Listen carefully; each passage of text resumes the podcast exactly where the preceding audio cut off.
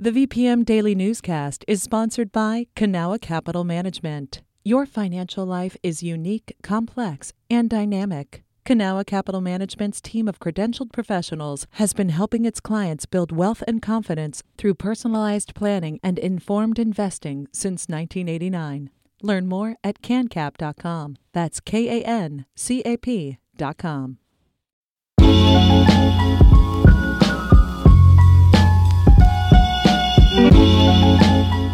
Good morning and welcome to BizSense Beat, our weekly roundup of the top business stories from Richmond BizSense. I'm Benjamin Dolly, and joining me this morning is BizSense reporter Jack Jacobs. Good morning, Jack. Good morning.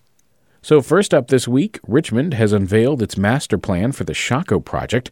Uh, tell us about the project and what's being planned.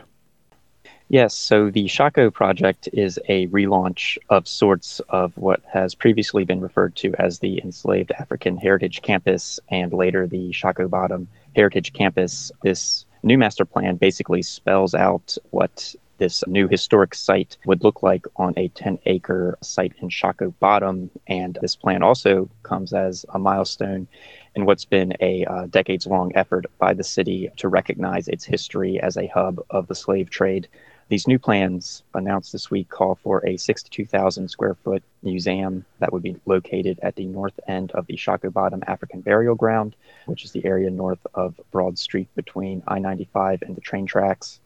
The site would also include a memorial, a walking path, and a retail and restaurant pavilion that would front Broad Street.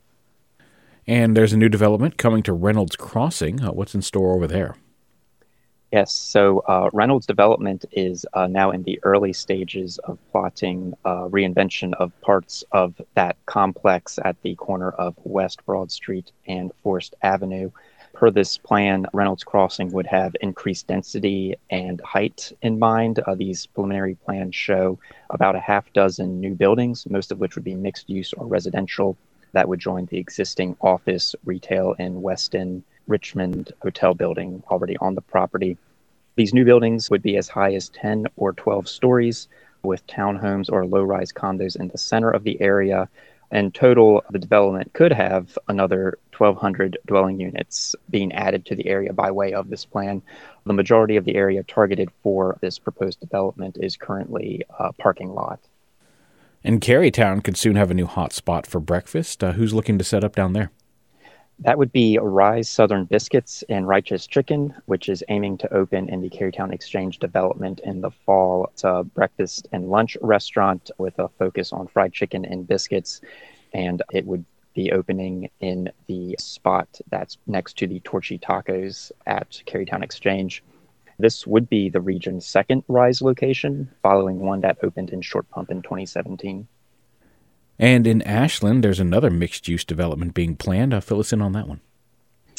So, local developer Hank Wilton is planning uh, what he's calling Patriot Glen, which is a mixed use development uh, that would feature 130 residential units and uh, some commercial space on a 60 acre site in East Ashland. Uh, the site is where East Patrick Henry and Providence Church roads meet, uh, and that project site is just off exit 92A um, off I 95.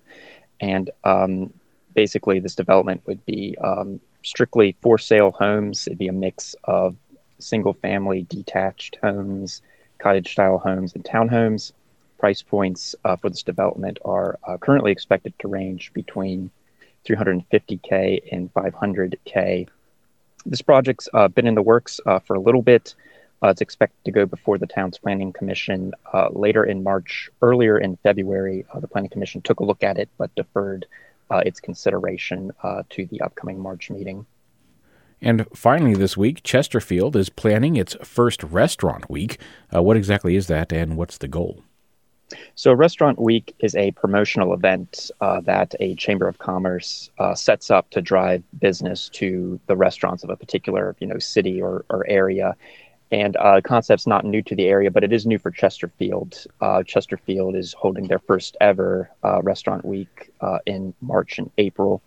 Uh, this event, uh, of course, is being put on by the Chesterfield Chamber of Commerce with support from the local government and um, would run March 29th to April 7th. and it's basically designed to draw the locals to locally owned restaurants, but also uh, draw visitors to the county to these restaurants. It's um, been scheduled for what's a prime time for youth sports tournaments. Chesterfield tends to um, host um, a lot of those, and they're trying to kind of capitalize on those uh, visitors here and drive uh, some business to their restaurants.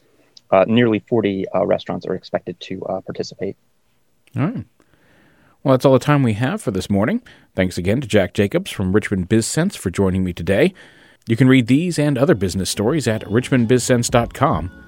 You're listening to VPM News.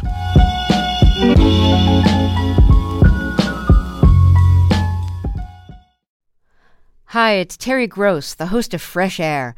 We bring you in depth, long form interviews with actors, directors, musicians, authors, journalists, and more. Listen to our Peabody Award winning Fresh Air podcast from WHYY and NPR.